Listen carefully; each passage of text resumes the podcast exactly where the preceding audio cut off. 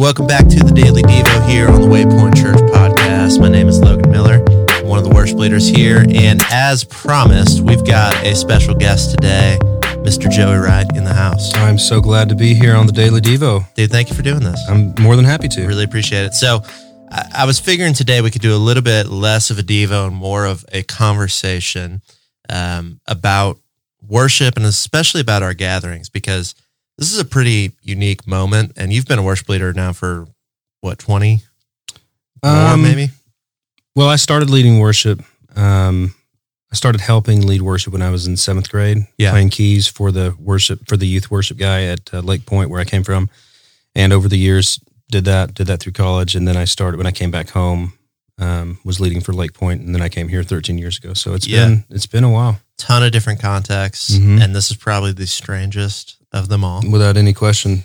Uh, it's you know I've I've gotten a number of people that have said it must be weird leading to an empty room, and it, it is. We've talked about this. It's honestly it's not my favorite thing. I don't think any of us would choose this moment, hmm um, but I do think that we're finding the goodness in it, and I do know that God is being glorified through it, which which is amazing. But We're getting a lot of feedback um, from a lot of people at our church, um, people that have just sent encouraging emails, um, Facebook messages, whatever, um, just saying that they do appreciate the work that's going into it and the teams, and and really it's a it's a testament to the sovereignty of God with the team that's assembled here right now. We have um, people that their specialty is broadcast, their specialty is video, their specialty is lighting, um, and sitting back and looking at the the team that we have assembled to accomplish a task like this, it really can just be you know it could only be attributed to God and His sovereignty. Yeah.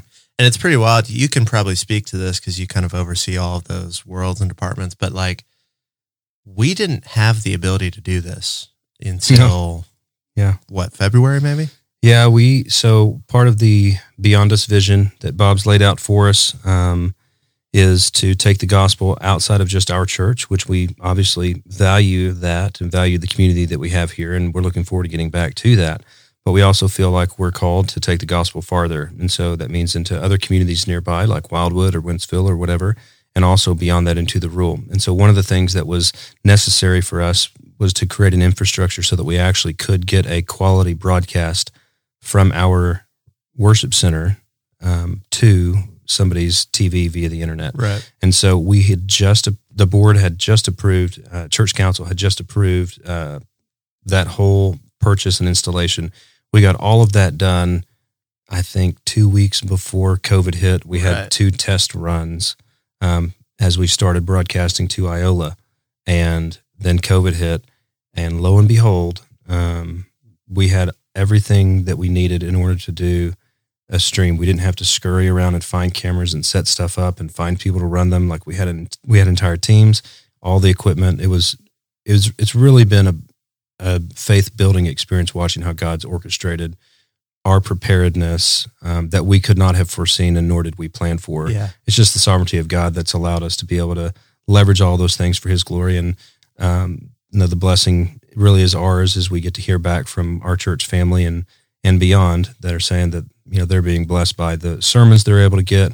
Um, they're being blessed by the worship that they're able to participate in uh, online. So it's been it's been fascinating how it's come together. It's it's honestly one of the craziest kind of just stories. And I hope that we can at some point tell a little bit longer form version of it Sure. because I think there's moments that um, are pretty just incredible and a testament to God's power in that. So I love that. Uh, before we go, because this is a short Mhm. podcast, you know. Yeah.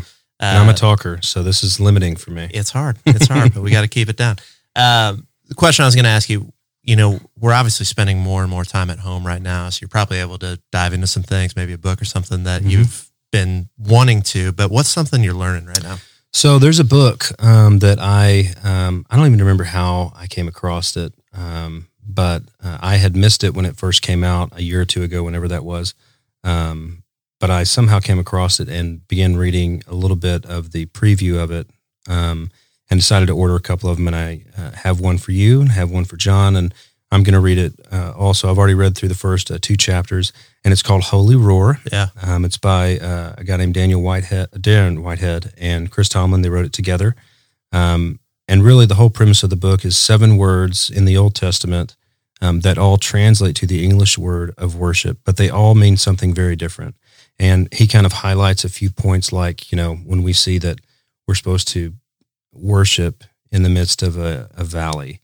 Um, you know, if we're being honest with the, with each other about human emotions, whenever things are going terrible and jobs are being lost and um, sickness is happening and parents are, you know, right. whatever. Right. Um, I don't feel like jumping around and high five in the air and celebrating because I think that's what worship means. One of the words for worship that he talks about definitely does mean that it's a foolish celebratory type of cele- uh, type of expression. Yeah. But there are other forms of worship that are more of the image of being on your face and on all fours, pleading with the Lord yeah, for His mercy, and, and yeah, and thanking Him for the provision you know is coming in the midst of sorrow. And so, I think it provides, at least for me, it's providing just a more fully orbed impression of what it means to worship. It isn't just one thing. It isn't just one expression. There are various facets that the Bible clearly talks about. And so this pulls those words out of the original language and then just kind of explains each one of them, kind of explodes them out to kind of just increase our understanding of what it means when it says to worship God in a storm, on top of a mountain, in various uh, seasons that we go through.